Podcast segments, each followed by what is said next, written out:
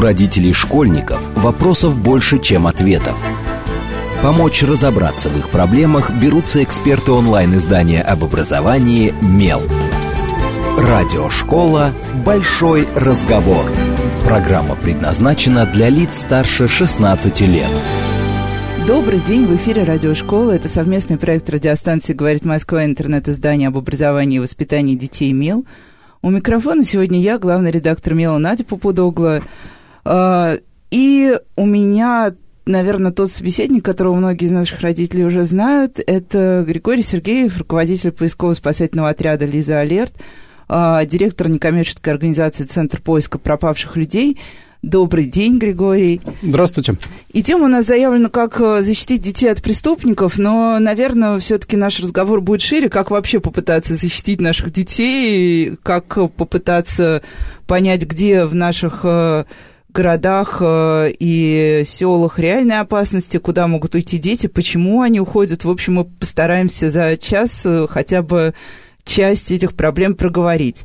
Ну и э, у меня первый вопрос будет, наверное, самого общего свойства, потому что э, Лизе Аллерджи 10 лет скоро будет. 9.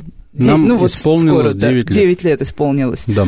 Это 9 лет поисков. Э, наверняка у вас есть какая-то такая хотя бы внутренняя статистика по э, касающейся пропавших детей. Э, и меняется ли она как-то от года к году, есть ли какая-то динамика? Или у нас на самом деле примерно одинаково все каждый год, и примерно одинаковые у детей э, те дети, которых вы ищете, примерно одинаковые ситуации. То есть есть какие-то дети, убежавшие uh-huh, из uh-huh. дома, ушедшие и так далее. Давайте вот э, так, сразу про важное.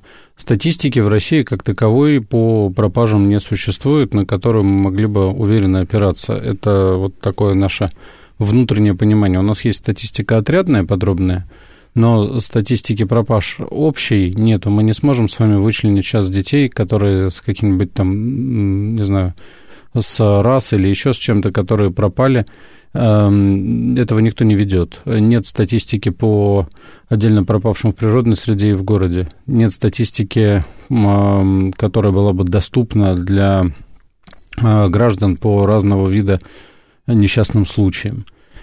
Поэтому мы можем говорить о неком о общем количестве событий, которое вот э, нам представляется, через которые проходит отряд, и э, это уже точно больше 10% событий, которые происходят в стране, но сильно меньше 50%.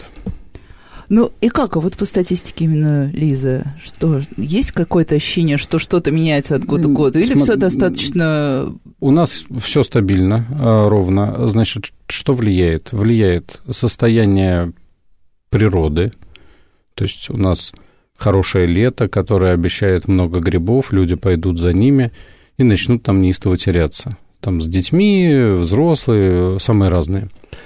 Бывает ситуация, при которой э, лето плохое с точки зрения сбора даров леса, и туда пойдет мало людей. Э, есть э, какие-то комфортные зимы, есть лютые зимы. В зависимости от этого количество людей, которые вообще посещают природу и, в принципе, выходят из дома без какой-либо цели, таких людей становится ну, поменьше. В итоге э, от погоды очень сильно зависит наша статистика. И вторая зависимость от экономической ситуации. А это как? Ну, чем э, хуже, тем больше будет пропавших, вот и все. Связка очень простая. Это не касается детей, это касается взрослых, это касается тяжелого состояния, связанного с э, там, микрокредитованием, всякими такими историями. А, то есть это люди, которые, которые исчезают, э, потому что не хотят, чтобы их нашли, да? Вот что-то Очень разные проблемы. Там половина из них будет вообще э, спровоцированы вот э, всей этой э, темой с микрокредитованием, э, половина будет суициды. Господи, да, понятно. Да. Так. Это, это огромный вред для общества, это огромный вред для экономики, но просто это непрозрачно, и зависимость Поскольку ну, здесь не, тоже, наверное, нет никакой статистики вообще. Нет, такой. конечно, конечно. Понятно. Нет. Ну, и вот мы уже сказали, что да, что э, вы сказали, что сильно влияет сезон на то, что с нами происходит. Но если посмотреть, например, на город, в городе сезон тоже как-то сказывается на... Разумеется. Именно если мы говорим о детских пропажах. Разумеется. И сказывается ли еще вот...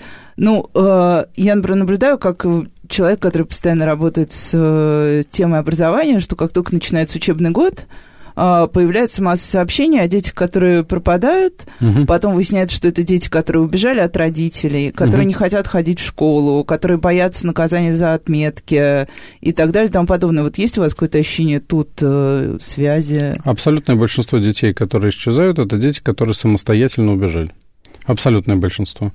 Но это совершенно не значит, что их не надо искать. Потому что ребенок, несовершенно, любой несовершеннолетний, э, в условиях не дома, а в условиях улицы, предоставленный сам себе, не может обеспечить собственной безопасности. Не может адекватно воспринимать риски, поведение многих взрослых, э, угрозы, исходящие от э, многих взрослых, угрозы, исходящие из того мира, в котором он живет, в большей, большей части Российской Федерации в абсолютном близости от места проживания каждого ребенка будет э, разрушенное, полуразрушенное или заброшенное здание, в котором вроде как здорово лазить, но последствия самые разные. И периодически это заканчивается несчастными случаями. А если говорить вот о том, куда бежит ребенок, вот ребенок, который решил убежать от родителей, есть какой-то у него, есть какие-то одинаковые алгоритмы? То есть он... Ну, да, есть. Смотрите, все, всех секретов не расскажу. Э, расскажу базовые вещи. Э, ну, давайте не с этого начнем. Давайте начнем с того, э, от чего бежит. Э, тут тоже есть закономерности. Есть проблема взаимоотношений взрослого мира и детского мира. Есть проблема взаимоотношений родителя и ребенка. Родитель очень занят. Он работает ему не до этого. Он э, холодильник наполнил, чего еще этому отпрыску замечательному надо. Оказывается, этого не хватает. И вот э, там, где родители являются друзьями, там, э, скажем так, количество событий острых, связанных с угрозами жизни для детей, такое количество раз меньше даже посчитать невозможно – поэтому от чего бежит ребенок? Ребенок бежит от проблемы. Ну, базово это что-то серьезное. Это э, бухающие родители, это э, родители, занимающиеся рукоприкладством, эм, проблемы в школе, проблемы в, со сверстниками, какие-то такие истории. Эм, все эти проблемы так или иначе, ну, точнее, не все, но многие, можно решить, по крайней мере, этим заниматься. Когда этого не происходит, у нас появляются бегунки регулярные. Регулярный бегунок адаптируется к уличным условиям, умеет правильно стащить себе еду, эм, на улице ему становится комфортнее, чем дома. В этих условиях он, э, наверное, даже как-то более гармонично себя чувствует через какое-то время, и он становится совершенно асоциальным ребенком, за короткий промежуток, там, за какие-нибудь пять побегов. И э, у него очень сложная реабилитация и возврат обратно. Наверное. Почему наверное? Потому что никто этой реабилитацией не занимается. Нигде. Вот, я хотела сказать, да, и вот вы, очевидно, часть ваших поисков именно такие поиски. Вот этих да, вот детей, которые не первый и даже не второй, и не за третий нами раз. никого нет. Вот. Да, мы последний рубеж мы вернули, и дальше он просто опять убежит и там никто этим вопросом системно не занимается. Это проблема всей страны. То есть социальная история, вот это вот то, что у нас должны как определенные органы потом проследить за семьей, проверить состояние, это все абсолютно выхолощенное. Да, ну нет, конечно. А следить за семьей могут, измерять нормы соляции, угрожать родителю тем, что заберут ребенка. Это могут. Такая, э, такая система мотивации родительской любви у нас присутствует. А в некоторых случаях она проявляется на всю катушку, э, ну, там, где не надо, в том числе. А вот э, работа с проблемами, э, работа каких-нибудь там детских психологов, которые будут направлены вот именно на это, какие-то телефоны по детской безопасности, профилактика там детских суицидов и так далее. Ну вот я, может, не наблюдательный, мы поисковики наверное, не очень хорошие, поэтому мы этого не нашли. может быть, где-то есть. Не очень хорошее, это да, хорошо сказано. Ну, а если говорить, э, я думаю, что тут все сейчас, э, ну, кто смотрел, вспомнили фильм «Нелюбовь», потому что вот то, о чем вы рассказали только что, это отчасти и история именно такая, когда ребенок бежит из внешнего угу. благополучной семьи, и никто даже не замечает сначала, что он убежал, его просто нет. А, есть ли какое-то ощущение, на самом деле, где, где, когда чаще уходят дети? Они уходят вот от этих э, вроде бы хороших, но очень занятых, невнимательных родителей, которые в какой-то момент отстранились, или все-таки больше у нас бегунков вот этих, э, которые ну, у которых, да, у которых есть проблемы в семье, связанные с каким-то с насилием, с психологическим не, насилием. Невозможно посчитать, совершенно невозможно посчитать. Ребенок не убежит просто так.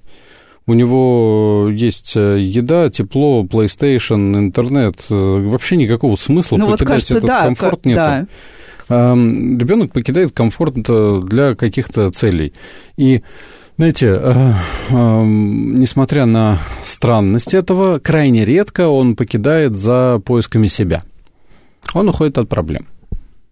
Уходит от проблем или ищет внимание? Вот тоже очень важный Это вопрос. одно и то же. Окей, может быть, да. Просто Хорошо. проблем много. Ну, и тут э, раз, разобраться в этом клубке может э, так, ну, только психолог, на самом группа деле, специалистов, да. даже, наверное, не один. Да, который будет и заниматься и семьей, и вот, ребенком. Вот, работать надо со всей семьей, потому что в ребенке может быть этого не быть, а может это в бабушке и в дедушке что-то не так. Да, тут может быть самые, могут быть самые разные варианты. Окей, есть бегунки. А как, где еще дети теряются в городе? Потому что, ну, мы все знаем стандартно, если ты потерял, и, там, если потерялись, встречаемся у фонтана. Да, понятно, ТЦ, например. Вот тут э, важно. Эм, мы об этом говорим регулярно. Если всем людям задать э, стандартные механизмы поведения, то мы резко уменьшим количество переживающих родителей, сидеющих на глазах, и количество э, детей, которые бьются в истерике, потому что не видят ни мамы, ни папу. А, для этого и взрослый ребенок должен знать, что ему делать в ситуации пропажи. И э, здесь, конечно, надо в рамках школьной программы объяснять э, азы поведения, объяснять э, какие-то азы по безопасности, взаимоотношения, вот как у вас, собственно, программа и называется, в том числе взаимоотношения с неизвестными взрослыми, уровень опасности воспринимать от них – при этом умудриться не сделать э, ребенка, который панически боится всего. И, и любого взрослого в том числе. Ну, любого взрослого, может, имеет смысл опасаться, потому что не, ну у нас вот просто есть вечно дискуссионный э, вопрос. У нас очень часто родители об этом спрашивают. Вот, например, идет ребенок, ну, такого младшего подросткового возраста uh-huh. из школы. Вот он, и ему там, его кто-то за это говорит, мальчик, мальчик, помоги, там, вот я там ногу подвернул, это не так. бабушка, а вроде бы взрослый мужчина. Как вот тут? Мы воспитываем детей, с одной стороны, парадигма, да, подойди, ну, что помогать в чем, важно. В чем дискуссия?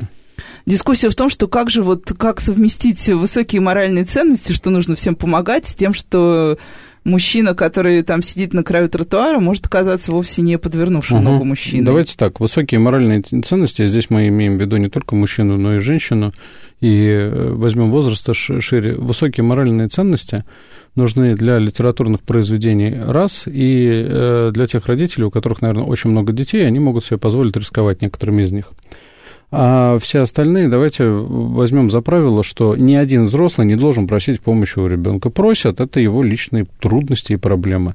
Ребенок с высокими моральными ценностями сообщает о такой просьбе своей маме, своему папе, учителю и так далее. В общем, любому доверенному Конечно. взрослому. И э, если по каким-то причинам вы, уважаемый родитель, э, испытываете трепет к своему чаду, то, ну, вводите его в школу, не надо делать так, чтобы он шел один. Это важно, по крайней мере, там до, ну, всю началку однозначно, и ну, не знаю, лет до 11, может быть. Тут э, нельзя сказать, в каком возрасте это надо прекратить. Речь идет о поведении в мегаполисе.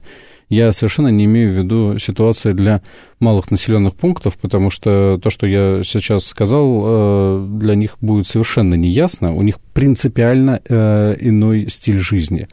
И все друг друга знают, э, вроде как и опасности никакой нет. Дети намного больше времени отданные э, сами себе и, и окружающей среде. И у них э, с точки зрения всяких несчастных случаев, прочих событий, намного выше будет выживаемость в сравнении с городским э, ребенком, который живет внутри телефона, PlayStation и кондиционированного помещения. Но если мы возьмем общую статистику по криминалу и общую статистику по тем же несчастным случаям, конечно, на малые населенные пункты окажется, ну, как-то несравнимо больше на тысячу человек, чем, на, чем в мегаполисах э, событий, которые плохо закончились. Там не страшно преступнику, там нет камер. Там э, совершенно никто, ну или в меньшей степени, нет, конечно, не никто, это все зависит от властей, но в меньшей степени контролируется э, состояние коммуникаций открытый люк будет чаще, беспокоить будет реже. Ну, вроде сейчас возникнут оппоненты, которые скажут, какой в деревне открытый люк. Ну, там снесенный есть свои, туалет, да. снесенный туалет, э, яма осталась.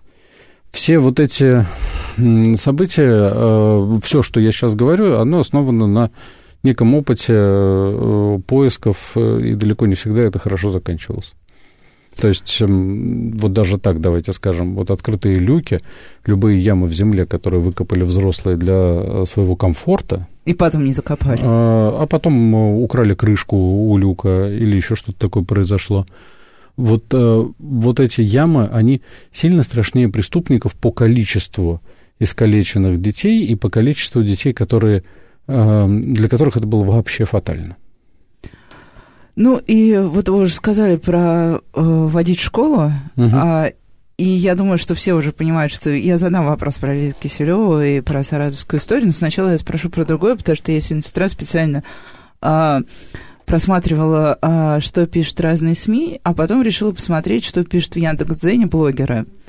А, вот. Ну, потому что блогеры все-таки это тоже интересный такой срез. Это то, что видят миллионы людей, и там очень активно, как, ну, я даже удивилась, что там так активно обсуждается эта тема, что вот вы предлагаете, это не вы в данной ситуации угу. были, а вот какие-то абстрактные вы, угу. а, водить детей до 11 класса за ручку, вы вырастите инфантильных детей, даже в Москве восьмилетний ребенок уже в состоянии там дойти до школы и ничего с ним не случится, все это ерунда. И это был не единичный какой-то блок, это было на самом деле много вот таких сегментированных текстов, где люди пишут совершенно серьезно, перестаньте уже трястись над своими детьми, перестаньте истерить пусть они хотя бы раз дойдут до школы.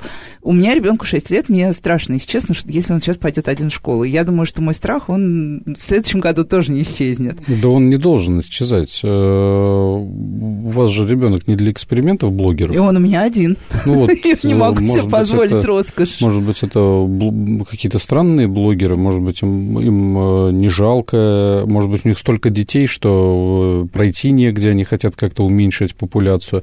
Это же вопрос Э, понимаете, вопрос праздных рассуждений э, блогеров, э, ну, возможно, так видно из Яндекс.Дзена, но в жизни все иначе. Естественно, дети будут отданы сами себе, естественно, мы все, рано или поздно, естественно, мы все будем надеяться, что все будет хорошо. Но ребенок не в состоянии обеспечить собственную безопасность.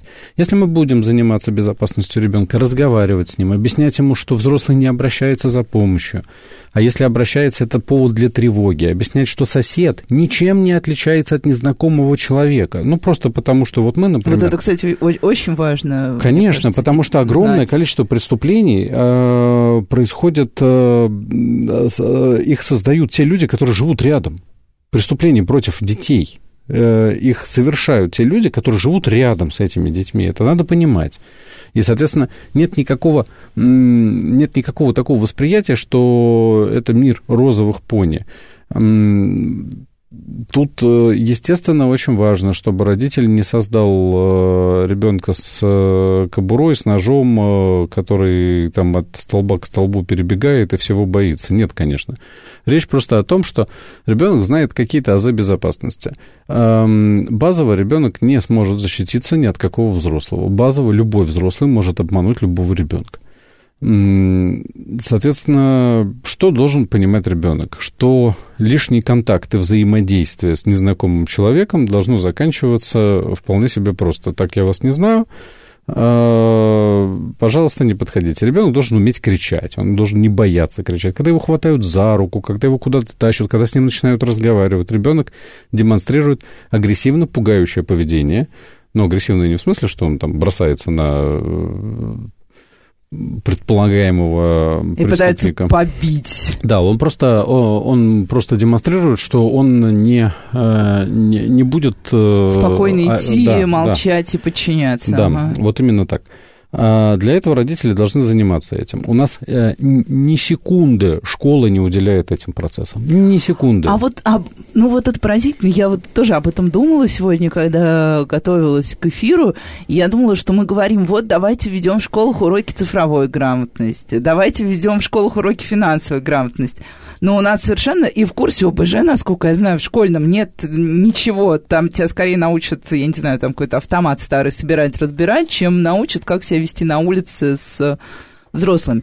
Ну, а вы работаете, вы же работаете со школами, у вас бывают э, мы, специальные мероприятия. Мы вынуждены заниматься этим э, и э, давать какой-то курс. Действительно, школа с точки зрения безопасности может научить тому, что делать при утечке хлора на соответствующих уроках. Да, да, да. Но вот. я сомневаюсь, что утечка хлора в прошлом году в каком-нибудь мегаполисе типа Москва убила хоть одного ребенка, зато э, отчетливо понимаю, сколько детей пострадали от открытых люков, от э, контактов с нежелательными взрослыми, э, от каких-то своих не очень обдуманных действий в социальных сетях – в принципе, их тоже можно называть, а, у них есть буквенное обозначение. А, и э, вот этим надо заниматься. Мы этим занимаемся, но надо понимать, что усилия добровольческие, как поискового отряда «Лиза Алерт», мы капаем Но ну, это в море, в море. Да. да, мы капаем в море детей. Все дети достойны того, чтобы это слышать.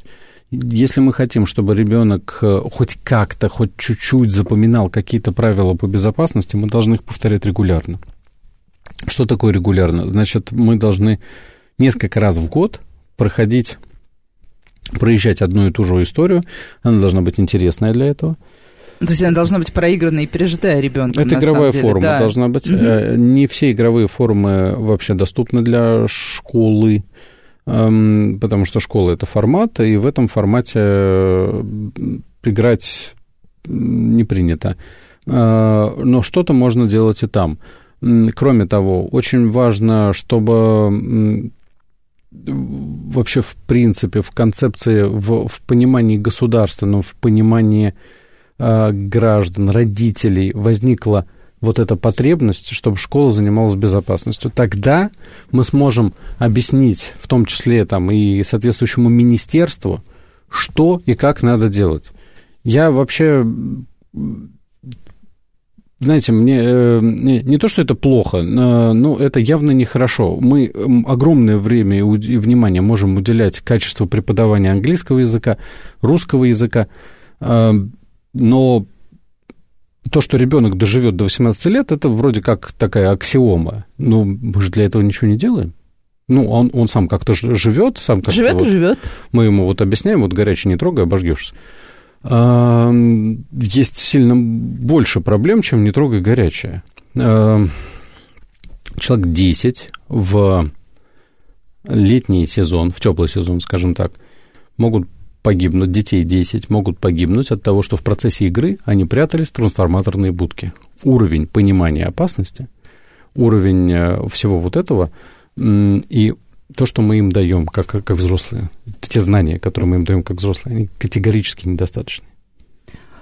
Ну, тогда сейчас э, у нас мы сейчас должны будем прерваться на короткие новости. Э, и сразу после этого мы, наверное, поговорим еще немножко все-таки про школу и поговорим про историю, случившуюся в Саратове. И, наверное, еще немножко поговорим, что мешает, собственно, нам искать э, наших пропавших детей, не только детей. С вами Радиошкола. Не отключайтесь. У родителей школьников вопросов больше, чем ответов. Помочь разобраться в их проблемах берутся эксперты онлайн-издания об образовании «Мел». Радиошкола «Большой разговор». Добрый день, в эфире снова радиошкола. Это совместный проект радиостанции «Говорит Москва» интернет-издание об образовании и воспитании детей МЕЛ. У микрофона сегодня я, главный редактор МЕЛа Надя Попудогла, а в гостях у меня Григорий Сергеев, председатель поисково-спасательного отряда «Лиза Алерт» и директор некоммерческой организации «Центр поиска пропавших людей». Добрый день еще раз, Григорий. Здравствуйте еще раз. И обсуждаем мы тему, как нам защитить детей в городе от преступников, и не только от преступников, например, э, первую половину нашей программы мы закончили на том, что дети прячутся в трансформаторных будках, и это не меньше для них угрозы, чем некий незнакомый взрослый, который а, может к ним подойти, дети не знают, что этого не стоит делать. И мы говорили о том, что, ну, этим должны заниматься и родители, и школа, и я так понимаю, что это должна быть на самом деле такая история на равных, чтобы ребенку проговаривали и в семье, и где-то вот там, где он проводит, а в школах наши дети проводят, на самом деле, большую часть дня, надо тоже это принимать как должное, и те самые взрослые э, педагоги. Но да, я обещала, конечно, поговорить про Саратов и поговорить про э, историю смерти Лизы Киселевой, и здесь у нас сразу несколько таких вещей очень больших, глобальных. Первая история про то, как наши дети идут в школу, и этим очень многие сейчас наши депутаты занялись и куча инициатив, и давайте мы поставим, вычислим там основные маршруты, по которым дети идут в определенные школы, и поставим там 150 камер, и давайте мы сделаем а, то ли снесем заборы, то ли поставим заборы, тут тоже нет единства, потому что непонятно, что хуже оказаться между двумя заборами, а мы знаем, что очень часто в школы идут именно по таким маршрутам, или оказаться в каком-то открытом пространстве. А, и вторая история, это, собственно, история, да, что нам а, как это уже история такая бэкграундного свойства про рецидивы у преступников, которые совершают некие насильственные действия в отношении детей. Давайте начнем, да, с дороги в школу. Вот э, что про все эти инициативы вы можете сказать? Про камеры и супербезопасную дорогу в школу. Камеры – это хорошо. Большая часть регионов не в состоянии повесить у себя нужное количество камер. Мы иногда... Просто по финансам. Ну, это, же не, это же не просто да. прикрутить камеру к дому. Ну да, это, это сеть, огромная ввести сеть в единую систему, да. а, как-то адаптировать э, частные камеры, которые есть у там, банков, магазинов к этой сети. Это некая работа, тяжелая, большая, для которой нужна политическая воля, для которой нужна э, какая-то экономическая база. Эту работу большая часть регионов просто не потянет, именно по словам политическая воля и экономическая база, потому что, ну, лень, ну, потому что вот... Э, да и не так уж надо, у нас же не каждый день дети пропадают. Знаете, у нас есть как опыт. обычно. Да, у нас есть опыт, когда мы в одном э, регионе, в одном прекрасном городе э, пытались воспользоваться системой, которая с пафосом была представлена в местных газетах, что вот недавно открылась система «Безопасный город», и там одна камера показывала на администрацию, а другая камера на суд. На этом безопасный город закончился. Самые, самые опасные объекты да, в городе да. должны быть безопасны. Да, для этого, для этого э, вот они все это с пафосом внедрили. Значит, количество камер – это хорошо. Э, и возможность э, смотреть на всякие важные части города – это очень хорошо. Это хорошо с точки зрения безопасности взрослой, детской, это прям большое дело, действительно. Но дорогое и сложное. Э, прописать какие-то маршруты, мы знаем хороший позитивный иностранный опыт, где это происходит. Например, там в Японии. Но тут важно нигде ничего не перегнуть. Дети будут ходить так, как им удобно, но мы знаем, да, что с любого маршрута любой ребенок, птичка, Конечно. лягушечка, и ребенок ушел. А, если представить себе историю, а давайте здесь снесем гаражи, потому что они Да, это, страшные. кстати, тоже была инициатива. Давайте ну, все гаражи посносим ну, по всей России. Смотрите, у нас, э, еще раз, вот э, в, любой, в любом населенном пункте, где мы начинаем кого-то искать, если это не крупный мегаполис, у нас значительное количество зданий стоит заброшенных ну, там, процентов 30. Это не только гаражи. Вообще, 30 процентов чего-то, что построено, э, не используется. Э, не используется и имеет достаточно такой ветхий вид. Я сомневаюсь, что сейчас э, мы готовы сносить 30 процентов России. Ну, это странно звучит. Давайте власти всех регионов озаботятся о прекрасном внешнем виде. Ну, перед тем, как сносить гаражи, я напомню многим жителям Российской Федерации о том, что, возможно, и в вашем населенном пункте нет тротуаров. Кстати, да. Тут как бы не до гаражей, ребят.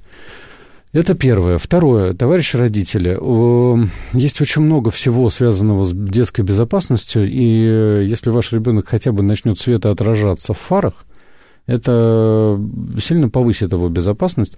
И э, встречные автомобили весом э, почти всегда более тонны явно страшнее для ребенка, чем любой потенциальный преступник, потому что потенциальный преступник это невероятное стечение обстоятельств, а автомобиль ежедневность ну, как-то обыденность.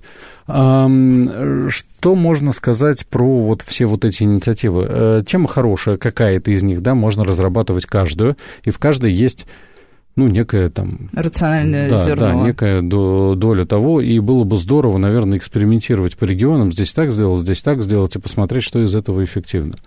Больше освещения, э, продуманные маршруты. Но... Кстати, да, вот помимо тротуаров у нас еще и света нет в большинстве Конечно. Но важно... Некрупных населенных пунктов. А есть населенные... Да и в Москве даже. А есть... Не, Москва очень сильно светится, на самом деле, по сравнению со многими. А есть такие э, города, не маленькие, где свет выключают в какое-то время, ну, потому что уже не нужен. И ночью, например, ничего не светится. Это не детская история, ну, просто есть такое.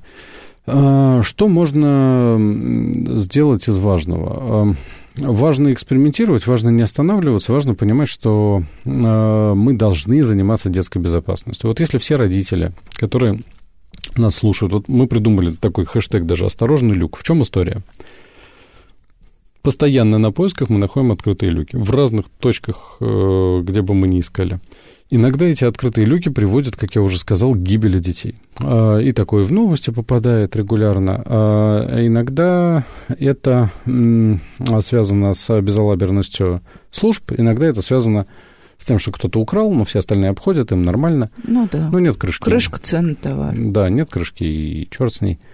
А, периодически в, в эти люки попадают э, и взрослые, периодически в них попадают дети. Э, если мы пишем там в любой социальной сети осторожно люк, фотографию, координату этого места, которое умеет снимать смартфон. А если вы не умеете, вы фотографируете, пишите на карте, где это, мы вам поможем, мы сделаем координату, и тегаете местные власти. И местные власти будут этим заниматься рано или поздно. И таким образом вот любой гражданин в состоянии закрыть люк на пути своего ребенка или где-то. И это важно – Сейчас этот гражданин просто обходит люк и, возможно, негодует даже, ничего не делает. Это первый важный момент. Второй важный момент про э, вот, фонари и камеры. Еще раз, если вы провожаете ребенка до школы, забираете из школы. Если мы говорим про началку и там про, ну, там вот 10 лет, там, возможно, ну, да, даже 11 да. лет, это повышает его безопасность э, в разы. Если школа не выглядит как э, зоопарк для маньяка, то есть рядом с забором нельзя стоять и выбирать ребенка, пока они там резвятся и бегают, предположим, на продленке. Если забор по каким-то причинам непрозрачный, и мы преодолеваем страшные крики родителей про то, что детей посадили в тюрьму, э, а есть... Такие... И еще архитектора. Вы разрушаете архитектурную среду. Я совсем недавно была просто на конференции, где обсуждали этот вопрос как раз. Я говорю, а как же забор? Они говорят, ну, же архитектурная среда. Вот смотрите, непрозрачная конструкция, это, это важно. Э, тогда нельзя, нельзя относиться к, к детям как э, к э, объекту какого-то там желания какого-то маньяка, потому что он его просто не видит. Ну да. И это хорошо. А если в остальные периоды этот ребенок э, находится рядом с родителем, то он находится в заведомо более высокой безопасности, чем когда он в каком-то коллективе и там, предположим, один взрослый. А в из детского сада в городе Томск через э, дырку в заборе ребенок, ребенка достал маньяк и э, погубил ребенка. А виноватым сделали Директор садика, наверное, нет? Нет. Э, э, того, кто э, занимался этой группой. А, воспитателя. Да, да, угу. воспитателя. Видимо, он... Преступная халатность, сам, сам всего, воспитатель да. ставил забор, видимо. И дыр, дырку потом дырку сам сделал, делал. еще ребенка подвел. И понятно. огромное количество детских учреждений э, имеет заборы, через которые взрослые могут перешагивать. Это крайне опасно детское учреждение должно быть э, огорожено от э, взрослого мира с машинами, с быстрыми дорогами, со всем остальным. Э, если еще и непрозрачен забор, это просто пластик. Так сейчас уже кое-какие детские учреждения делают. Это пластик, который пропускает свет, но нету конкретного изображения. Это очень правильное действие с точки зрения детской безопасности. Так, ну и я даже не знаю, о чем спросить. С одной стороны, хочется сразу спросить про тоже, ну, про историю, которая совсем недавняя, про историю детского сада в Наринмаре, где преступник взял, вошел, его пустил сам охранник, но мне кажется, это не совсем... Ну, это, наверное, тоже история про какое-то необдуманное доверие, но уже взрослых. Я все-таки спрошу, да, про тех самых людей, которые совершают эти преступления, потому что я тоже с большим интересом читала спор вокруг вашей инициативы. Вы предлагали после истории как раз в Саратове, э, у вас была инициатива о том, что люди, совершившие когда-то, ну, что очень часто преступления против детей совершают люди, которые уже однажды эти преступления угу. совершали, и если бы мы могли отслеживать э, помогать, в том числе этим самым людям, и у нас была какая-то система наблюдения за ними, это повысило бы нашу безопасность, безопасность наших детей. Смотрите, очень важно убрать э, из э, списка преступников э, по части э, детства и по части вообще какого-либо насилия рецидивистов. И это в 21 веке абсолютно возможно. Для этого надо просто захотеть и сделать. Это не трудная история. Но вас вот обвинили чуть ли не в том, что вы покушаетесь на конституционные свободы, хотя... Видимо, это обвиняют не те, которые... Э, смотрите, общество делится на примерно так. Процентов 5 э, там отстаивают какие-то свободы, возможно, 10. Остальные очень хотят разрывать преступника на какой-нибудь ну, площади. Ну, это мы видели да, тоже, да, да, в Саратове видим прямом, сейчас тоже, В прямом да. эфире, там вот это все. Все понятно, как это происходит, э, непонятно другое. Учитывая то, что э, на сегодняшний день качество следствия, качество суда, наверное, э, я мечтательно скажу, что может быть выше уровнем. То есть, наверное, у нас сейчас не самый высокий уровень, мне кажется, ну, возможно, выше. Может, какая-то страна дотягивается туда, куда мы не дотягиваемся вот при таком суде и при таком следствии э, история со смертными приговорами прямо опасная история. И понятно, что ее могут использовать в разных коррупционных схемах, связанных там с э, коммерческой деятельностью, еще с чем-то. Это одна часть. Поэтому фатальные приговоры, наверное, плохая, плохая вещь. Что касается всяких химических кастраций и прочее, огромное количество трудов в мире написано на тему того, как это не работает насколько это неэффективная методика. Так как другие страны прошли этот этап, ну давайте смотреть на этот опыт и... Э. Вот да, каков он? Эффективный опыт. Смотрите, по химическим кастрациям опыт не сверхэффективный. Э, история, которая работает в каких-то странах, э, например, в США есть история с контролем адресов с открытой базой, адресов тех, кто был Совершал. обвинен, э, и, э, э, точнее, по, по суду уже, уже доказанная была какая-то вина в преступлениях против детей. Есть база этих преступников. Для нас это, наверное, недопустимая история, связанная с возможным самосудом. Да. А, ни к чему.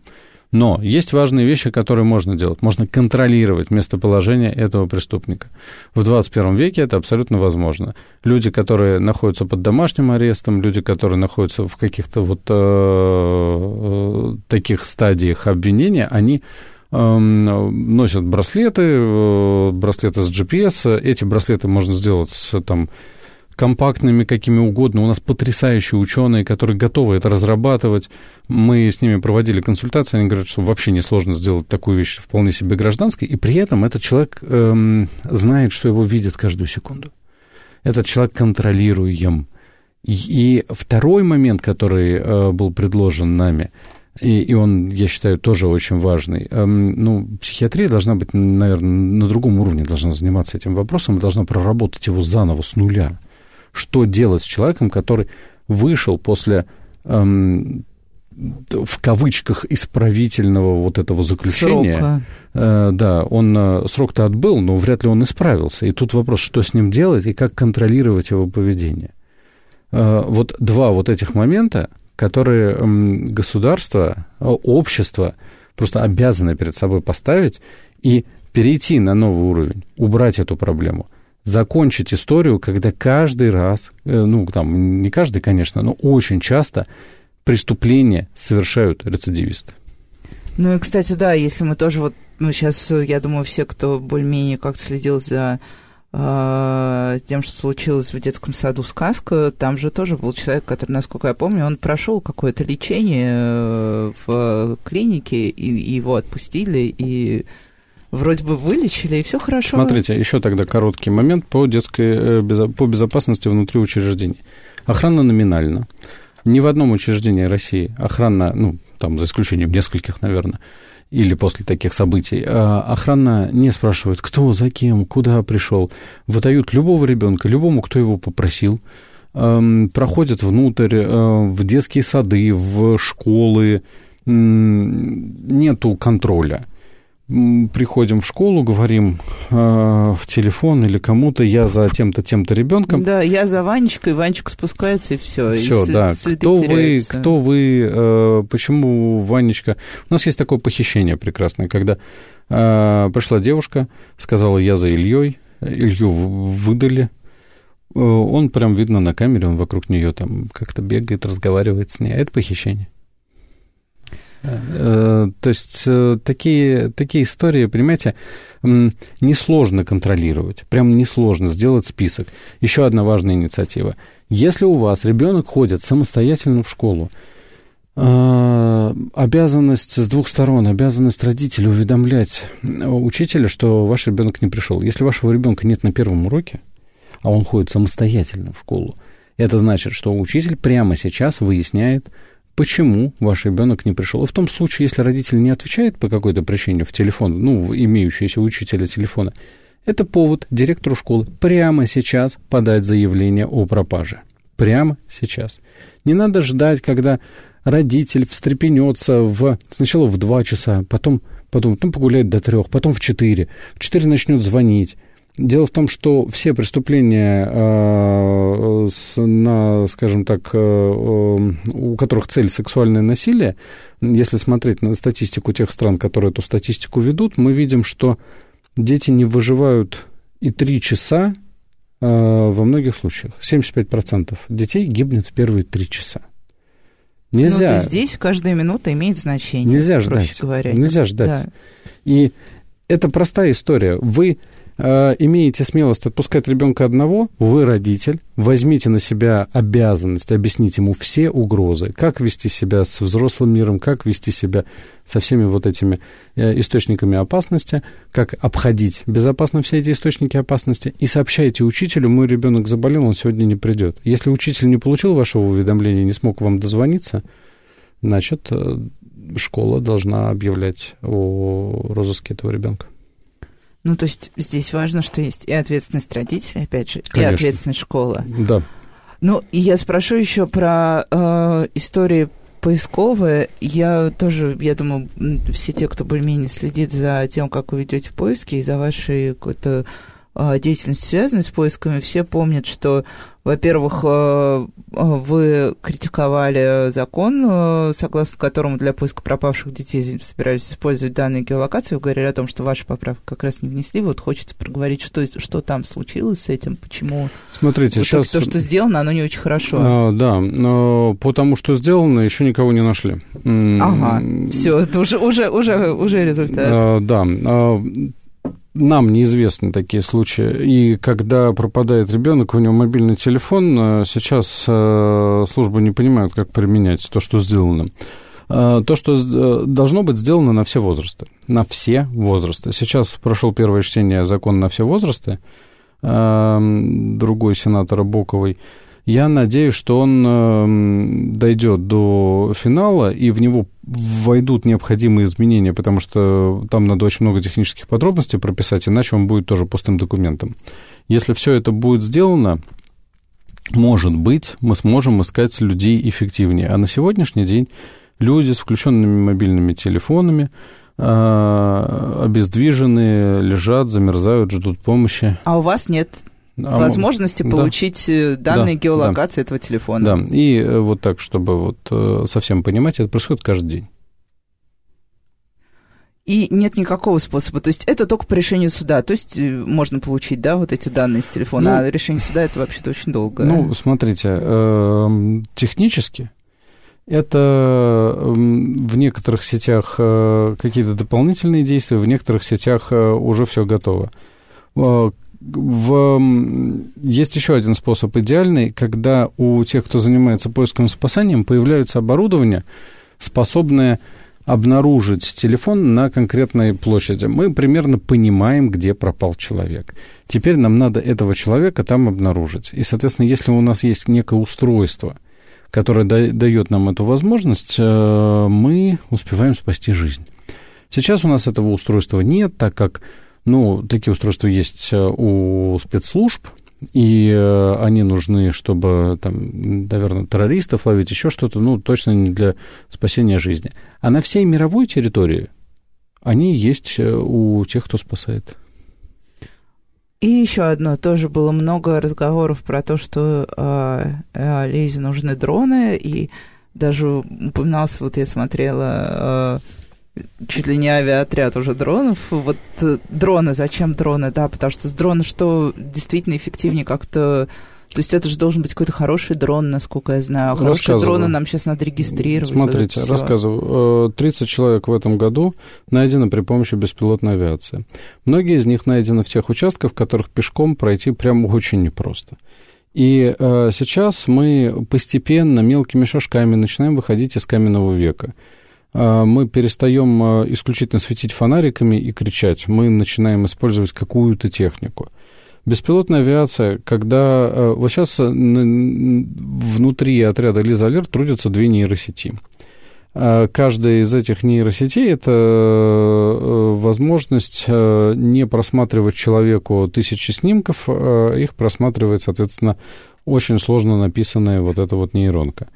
Эм, дальше, если она не нашла, конечно, мы переходим к ручному просмотру, но даже ручной просмотр автоматизирован. Это 50 человек, которые, которым специально написанный софт выдает э, все эти фотографии, и, и люди отсматривают. Но нейронка, она находится в багажнике у пилота на ноутбуке, и прямо после пролета он может отсмотреть. Э, а, соответственно, загружать бесконечные, бесконечного веса фотографии через интернет на сервер, чтобы все просматривали, это надо куда-то уехать, и сделать это потеря времени. Вот Сегодня это 30 человек. Чем больше к нам будет присоединиться пилотов, э, летать по нашим программам, это, кстати, сейчас делаю призыв на всю Россию, это очень важно, тем э, больше людей мы успеем спасти. Ну, и мне кажется, это отличный финал э, присоединиться к вашему отряду, потому что, мне кажется, Лиза Алерт — это та организация, которая готова помочь все россияне, так или иначе. Не знаю, что там про власти, но, по крайней мере, простые граждане откликаются всегда и охотно. Спасибо большое за разговор. А, спасибо вам, дорогие слушатели. До встречи на следующей неделе. С вами была Радиошкола